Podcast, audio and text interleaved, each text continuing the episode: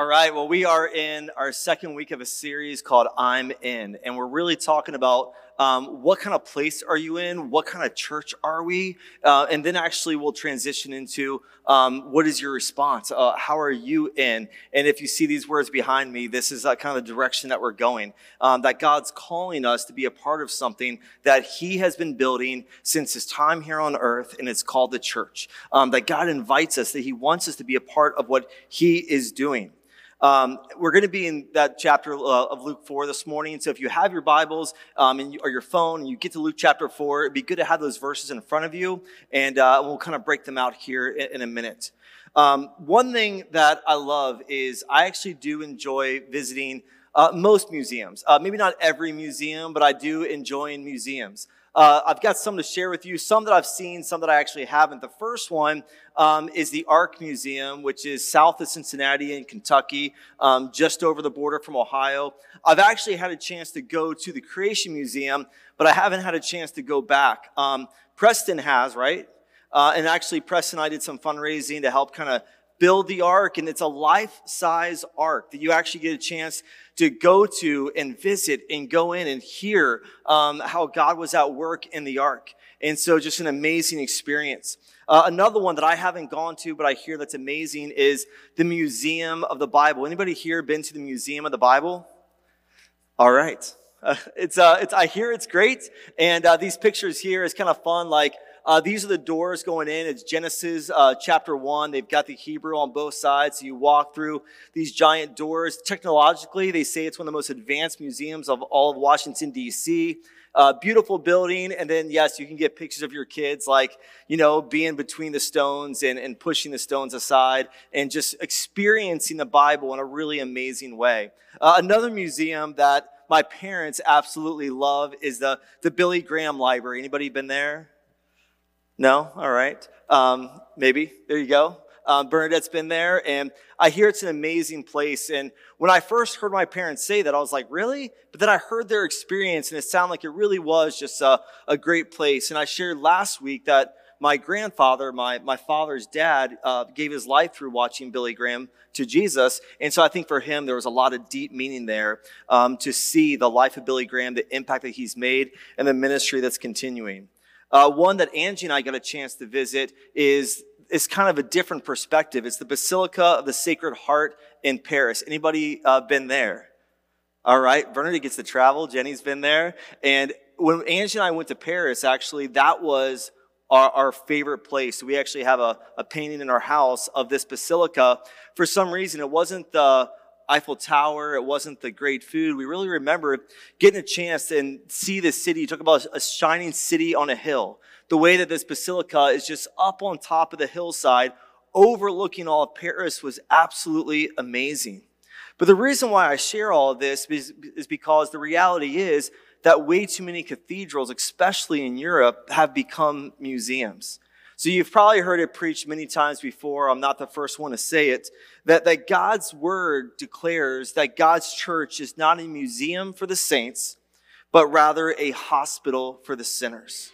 That that's really what we're supposed to be when God calls us to be his church. It's not supposed to be these places that are so sacred that they turn people away, but that we're supposed to be a place that's so safe and so welcoming that we bring in um, the sinners, we bring in the sick, we bring in those that are hurting and oppressed. That that's really the purpose of who the church is supposed to be. But all too often, what has happened is that not just do we, churches become a museum, but it actually becomes a hospital, perhaps, where the doctors themselves are carrying infection. And that infection just begins to spread from one to the other. If you don't know the name of Dr. Um, Semmelweis, he was the first doctor who began to realize that there's something about washing hands that we need to pay more attention to, especially in the hospital. In his days, not that long ago, in 1846, uh, it would be common for a doctor to go from treating a patient with tuberculosis to carving up a cadaver to, without really washing his hands well, going to deliver a baby. And they realized that they were having these huge issues of childbirth um, and the moms and the children dying of infections and fever. So he began to separate the two staffs. He had the midwives and he had the doctors and he kept them separate. What they found out was that the midwives actually had much better rates because all they did was deliver babies compared to the doctors that were amongst sick patients. Well, his first thought was actually that it was something about when the priest came through to bless the children, that the bell they rang were scaring the babies to death. That was his first theory. That was not true. Um, well, at least not completely that we know. Um, but then he really began to do the test subjects of, well, what if we began to wash our hands and we even use soap and do that in between patients and wear cloth mask? And he really was the first one to see that the hospital staff themselves was moving infections. And we see that in hospitals. That hospitals that you go to for treatment are actually, I mean, have you ever had that feeling of like, I kind of feel like maybe I should go to the hospital, but I feel like that what's there might be worse than what I have, and so I'm just going to stay home. It's like we understand that with hospitals, not putting even the best hospitals down. But the reality is that same truth sometimes happens with church. That in church, we come here to be a place of healing with these expectations that, that I'm going to come and be able to just find a place to be accepted and loved. And you find out that maybe it's the staff, the church, the leader, that them, themselves are not healthy, and yet they're trying to lead the church.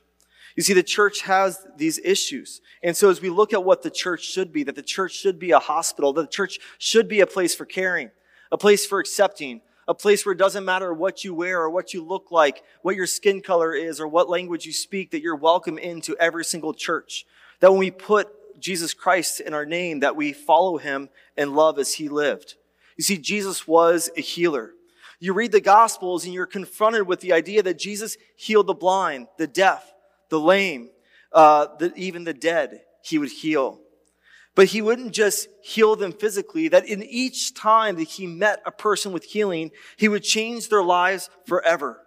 He also healed broken hearts like the woman at the well, the Samaritan woman, who was relationally damaged by Elise being with five other men who she had once called husband. He came and gave her hope and healed her broken heart. That Jesus at the pool of Bethesda, that he found a man that was marginalized by um, society and he brought him mercy, hope, and, yes, physical health as well. You know, if I ask people, what does the church do? If we were to like, you know, make a big, uh, I don't know, poster or some kind of sign and, and, take it down and, and put it, you know, at like Fifth Avenue and A1A and just had people stop and fill in the blank. A church is a place where blank. You know, what do you think people would say? I know some people, they look at the church and say it's a place where people fight. It's a place where people fight uh, maybe against the culture. They fight against each other's doctrines. It's a place where they fight against the world. Others would say that maybe we don't fight, but we fuss a lot, that we criticize, that we are always, you know, thinking that we're better than other people. And still, yet others may say that we're a place that we fellowship, a place where we come together in the name of Christ. But I know many on the outside, they see that as just a clique that comes together and it's not welcoming to the outside. Well, as we talk about this, we don't want to be a place known for our fights. We don't want to be a place that's known for fussing. We don't want to be a place that's not even known just for the internal fellowship, but as a church, we want to be known as a place that exists for people to come into safe spaces, that they can come and be accepted, they can come and be healed, and we exist not for ourselves, but for others. You know, it's probably one of the only, if I could just kind of, you know, call the church a club, the only club that exists, the only gathering that exists, not for ourselves, but we actually exist to be a part of God's work around this entire world and within our community. A place that, yes, believers can grow and be blessed, but also that people can come in in various stages and be healed. Uh, I've shared often that that wasn't maybe my first expectation when we started this church. You know, our first, anytime you do church planning, you expect to be a place where you just get a chance to meet the unchurched. You get a place to meet um, those that need healing from whatever reason. I came from a church that was very much involved with a Celebrate Recovery and a 12 step program. And so, you know, you kind of come on with those mindsets, but really, as we see the ministry that God has been doing here at Rock Harbor, that God has been doing a significant ministry of healing, that people have come in all kinds of different places. Some have just been turned off by church. Some felt like they weren't able to go into church and ask questions. And we've really tried to be a place that offers healing for all the different stages of brokenness, sometimes relational brokenness, and yes, sometimes physical brokenness. And we've been able to pray and see God continue to heal and work with people. See, the more that we can message that, the more that we can say it doesn't matter who you are. It doesn't matter where you've come from. It doesn't matter what baggage you have or what's in your past or what's in your background, but there's hope here. That's a reason why you'd want to come and be a part of a church is because you can tell your neighbor, Hey, I know it's been a tough week, but come with me on Sunday and you'll find hope. You'll find health. You'll find love. You'll find acceptance and you'll find grace. The more that we create that kind of an environment of healing is stepping into the church that God wants us to be, that the church is a hospital for sinners. It's a place of healing. When I talk about it being a hospital, I just want to make one thing clear, and, and that is that I am not the doctor. That Jesus Christ alone is the great physician.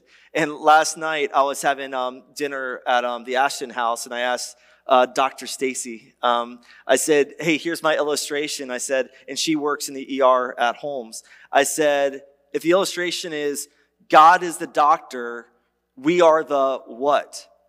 She goes, "Well, we ain't the nurses. The nurses actually do a lot." And I was like, well, what about like a triage? No, no, because they can actually help people.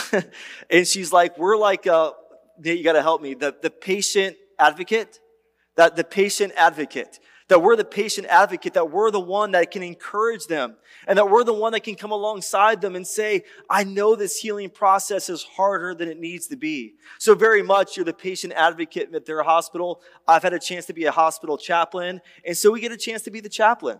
You know, and the chaplain doesn't go in and provide any medicine. We, we don't provide any, you know, uh, actual surgery, but we come and we can bring Christ into those situations and let him do the work. And that's so consistent with scripture that we are called to be the priesthood. We are all the fellowship of saints. That Jesus is our great high priest, but we are the ones that have the opportunity to bring Jesus into places. And I don't just mean you bringing people here, but we get a chance sometimes on Sundays to get encouraged, and then you can bring Jesus into your work on Monday morning. You can bring Jesus into your schools, that we get a place to bring Jesus so that they can meet the great physician and that you have that opportunity to be a part of being a place. And that's why we said in the very beginning, our, our founding statement as a church is that we create safe spaces. We didn't say places because we didn't have a place. And then for a long time, guess what? We didn't have a place.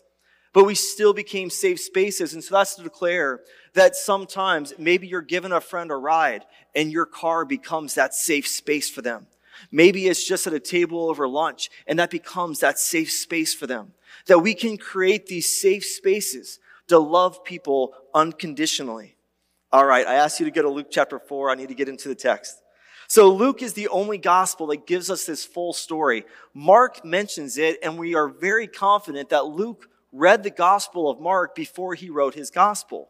And so what's interesting about that is I think there was enough of this story in Mark that Luke said, I want to know the rest of the story. And so that's what Luke did in his gospel. He actually went out and continued to ask questions and continued to investigate firsthand accounts of people that were here at these events. So I'm guessing he read Mark, and Mark kind of tells us that he went to Nazareth, he went to the synagogue, the people heard what they heard, um, but doesn't give us all the details. And he's like, I want to know what made him so upset.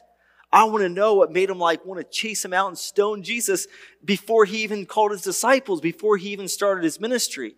And so Luke kind of digs into this and we find out the rest of the story. So we find out here in Luke chapter 4 that, that Jesus is in his hometown of Nazareth and he goes to his synagogue, so probably the synagogue that he grew up at.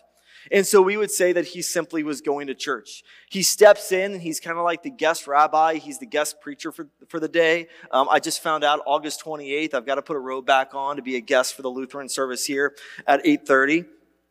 So he comes in and he's wearing his rabbi robes and he's handed the scroll of Isaiah. He finds Isaiah chapter uh, 61. He reads it. He makes his application to himself, declaring, Today the scripture is fulfilled. And this incredible story unfolds. Now, this text you can preach so many different ways, but I'm just going to give us three things today.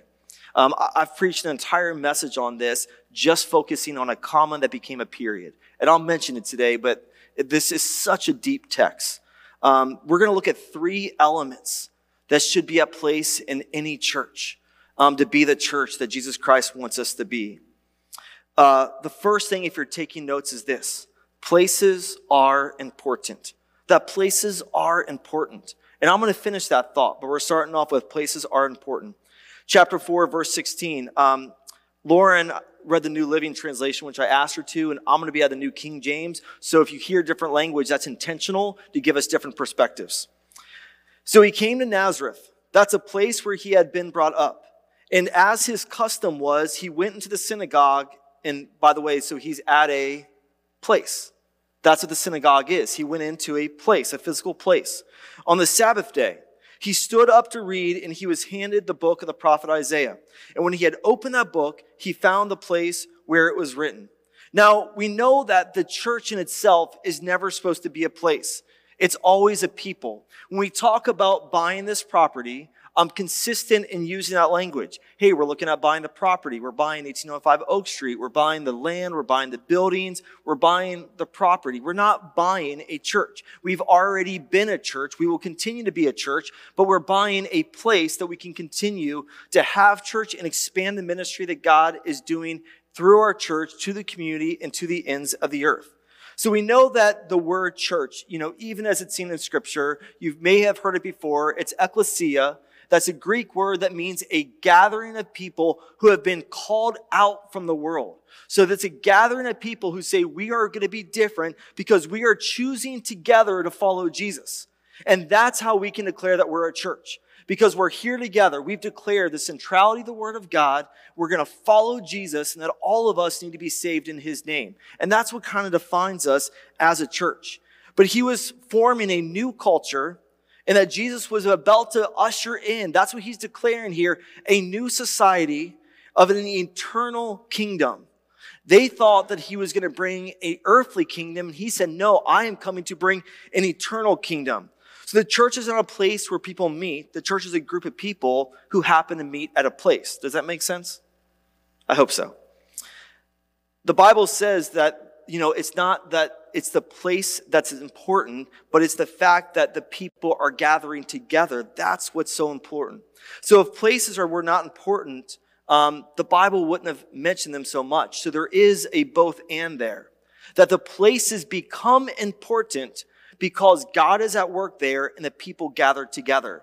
So places are important, um, but we're going to see here in a second that people are more important. Today, he mentions Nazareth, he mentions the synagogue all throughout the Bible. They mention the places because they are important.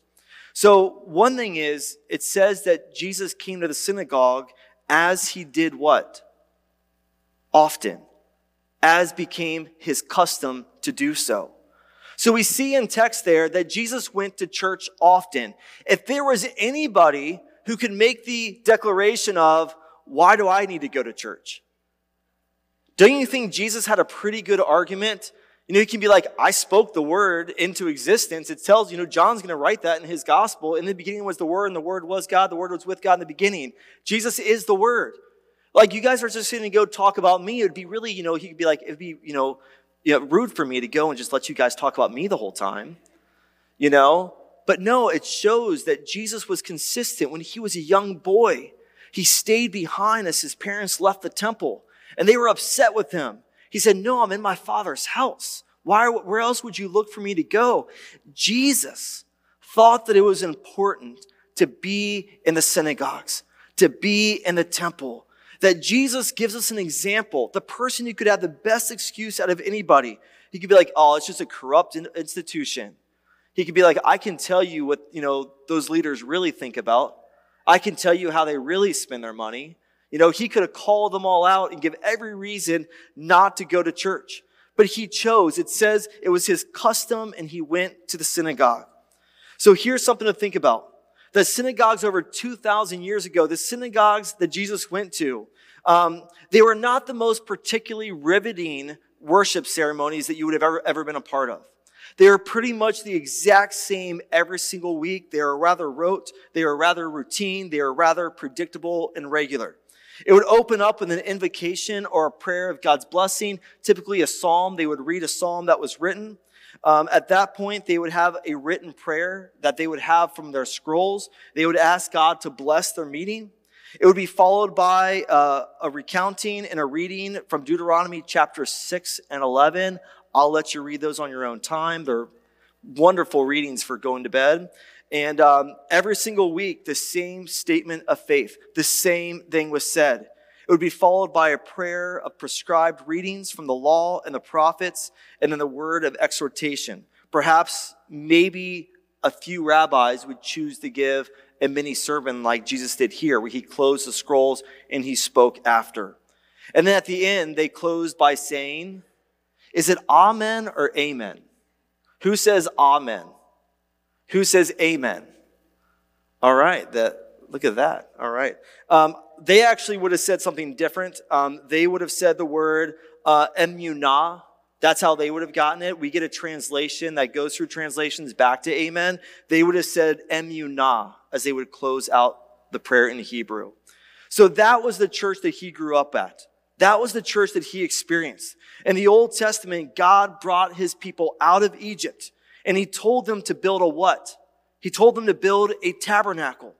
One of the first things that God did when he brought them out of, ex, out of the Exodus, out of Egypt, was to build a tabernacle, to build a traveling temple that could go with you so that you could have a place that you go out from your life and you come and do church together is one of the first declarations that God gave, one of the first commands that he gave us. They were to attend a place to go.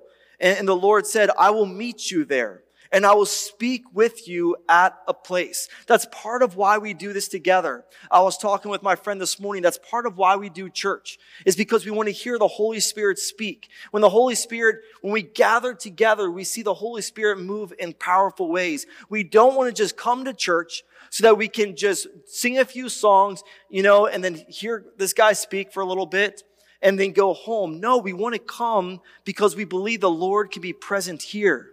That we come because we're hurting. We come because we need healing. Sometimes people will come on a Sunday and they don't want to worship. They don't want to hear anything that I have to say, but they want to be prayed for. And that's the only reason why they come. And as a church, we really do want to take steps to being a church that is more open to receiving that time for prayer. So we are working on building this prayer ministry team.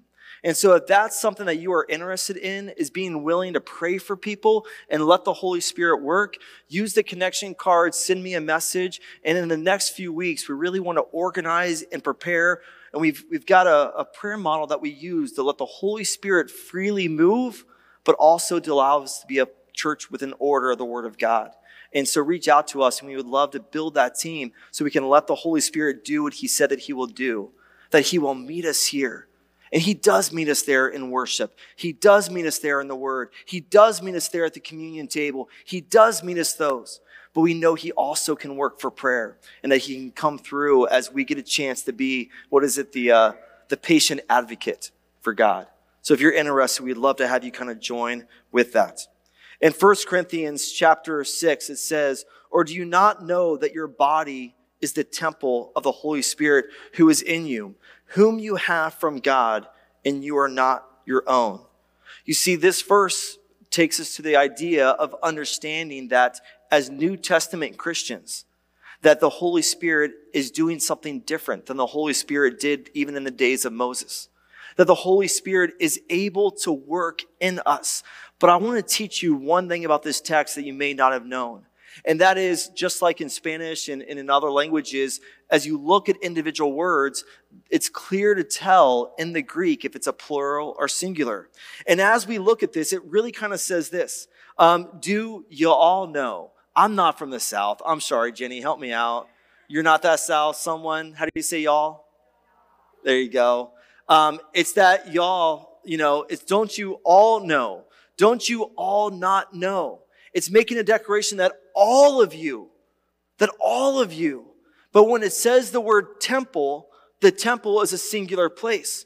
So it's not having the meaning of you're a temple and you're a temple and you're a temple and you're a temple and we're all these many temples. No, it actually makes the declaration that the Holy Spirit that is present all the way across, all the way in us. It's the same Holy Spirit. It's the same God. We've all received the same redemption of the blood of Jesus Christ that has allowed the Holy Spirit to work in us. That God is working through the temple and that's through the, the saints coming together. That God is working in that.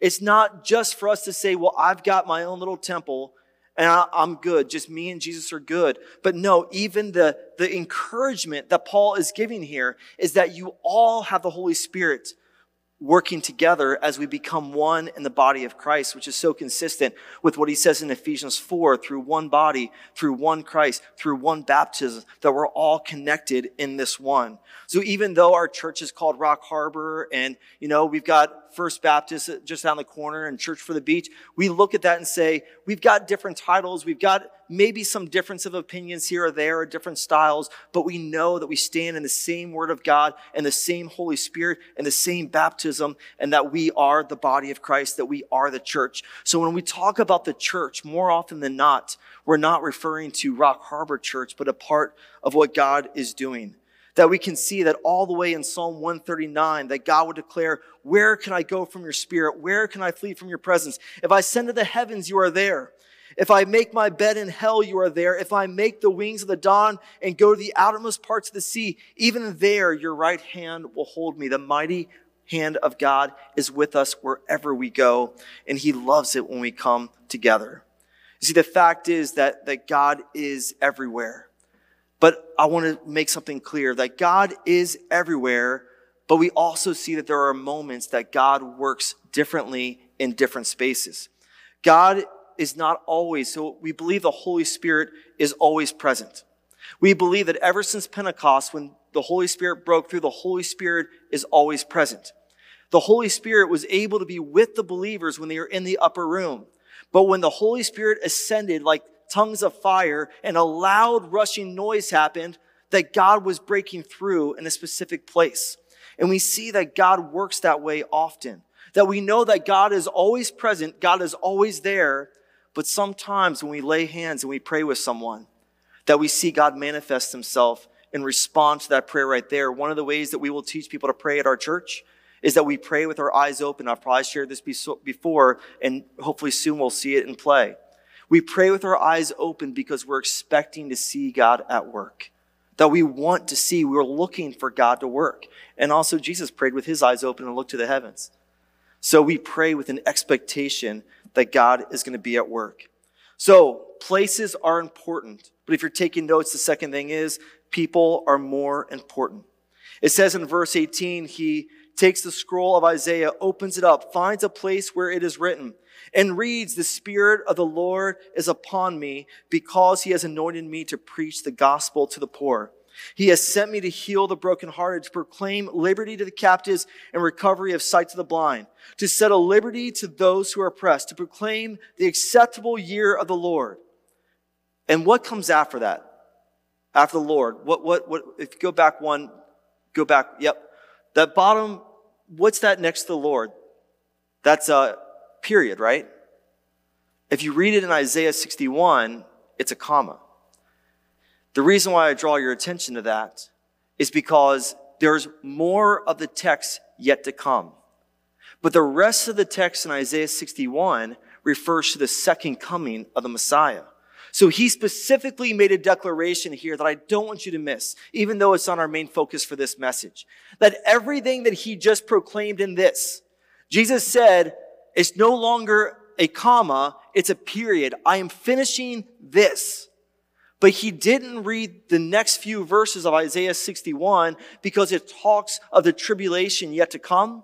It talks of God's judgment and wrath that is still yet to come. So we're in this period moment. So when I say the words we're in the already but not yet, this passage right here is where we pull that theology from. That Jesus put a period at the end of this statement, even though there's more prophecy yet to happen. That Jesus has come, forgiven sins. He's healed the blind. He's made the lame walk. Everything the scripture said he has done.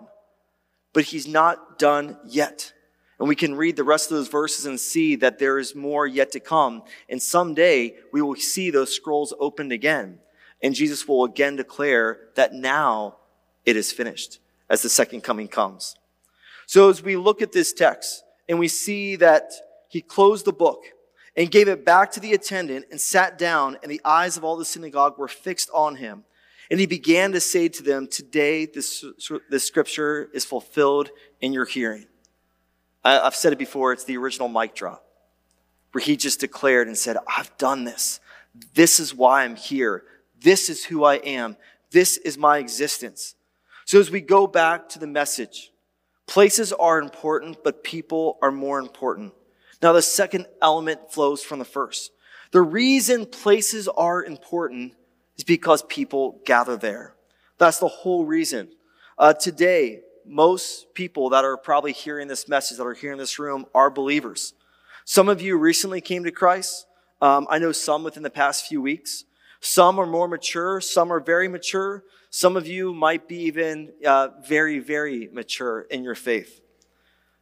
However, some of you here today, you're, you're not yet believers. You're still trying to understand and ask questions about what is this thing called church? Who is this person, Jesus? And, and here's the truth is that life can beat us all up. We can feel the damage created by life experiences, by emotional trauma, by spiritual trauma, maybe that you've experienced. And so you come to the hospital to be treated. It is here in this condition that we want to love without condition, that we should accept without reservation, that we should serve without hesitation. We all have a part to play in what God is doing. We all want to be a part of being a place. We told our, our volunteers this morning that did much to make this service organized and prepared for today. And we said, don't forget that there are times in the midst of a busy Sunday when you see a person that needs prayed for, needs a hug, needs loved. Don't let your task override the need to pray and care for people. That is why we are here. Our text gives us these illustrations that, that we can understand that people get broken and need healing, because they can be captive and need freeing, because they can be blind and need seeing, and oppressed people can need releasing. That God is at work in that. And I'm sorry, I just went through those so quick, Danielle. I apologize. If you didn't get them, ask me afterwards. You see, everything that Jesus declared in that Isaiah 61 text is the church that he wants us to be today that we're a place that continues to love and care for people. He, it says in Hebrews chapter 10, think of ways to encourage one another to outbursts of love and good deeds. I just love that translation. And let us not neglect our meeting together as some people do, but encourage and warn each other, especially now that the day is coming back again, is drawing near. You see, let's be a place, let's be a church that encourages one another, that cheers for one another, and that loves for one another.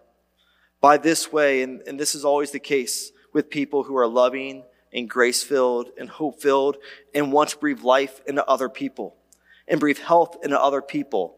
Some of the people that I know that are the most confident in their love are the ones that love others the best. And you see God at work in that. So places are important, people are important. Finally, proclamation is all important. If you're taking notes, proclamation is all important. Now, in verse 18, in quoting Isaiah, it said, The Spirit of the Lord is upon me because he has anointed me to what? Preach the gospel. To preach the gospel. That ultimately, that's what it comes down to. That it says he has sent me to, to heal the brokenhearted, to proclaim. Again, you hear that word proclaim. Liberty to the captives, recovery sight to the blind, liberty to those who are oppressed, to what? Proclaim. That ultimately that is why we're here. And I'm going to say this and what I hope comes off at the nicest way possible. Being nice to a hurting person is good. Being kind to a broken person is good. But at some point, if you don't tell them about Jesus. You're just covering up their brokenness and you're not actually helping them heal at all. Do you know, you know, why people, I think I said this last week, but the reason why people like hospice is because we can give more, more morphine than the hospital legally can do.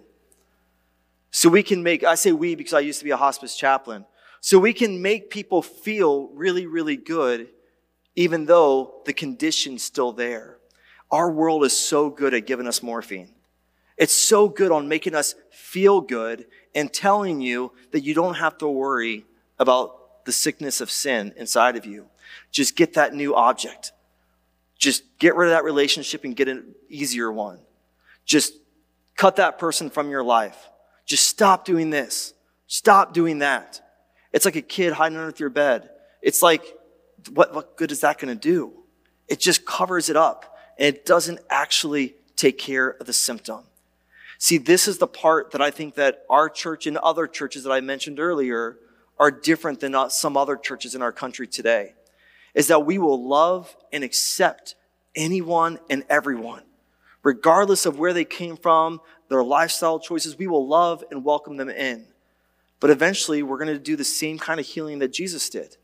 And Jesus would call a person to be saved, call a person to have their sins forgiven, and then tell them, and go and sin no more encourage them to work on their healing and not just cover the symptoms.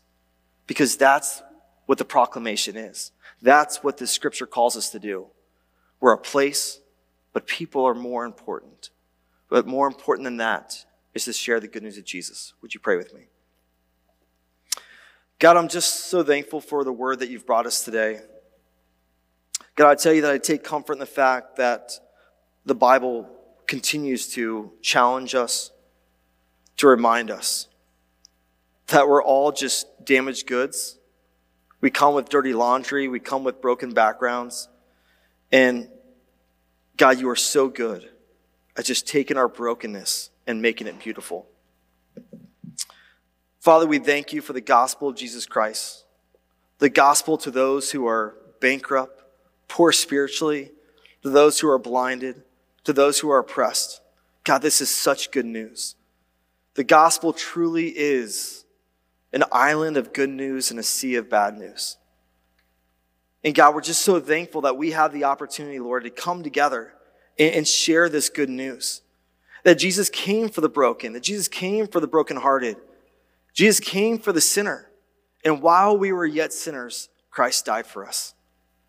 So, Lord, this morning, Lord, as we begin to prepare our hearts to receive from the Lord's table, God, we don't come to you because we're perfect, but as a song that we're about to sing, we come to you as broken pieces, but yet we're welcomed at the table because of what you did on the cross.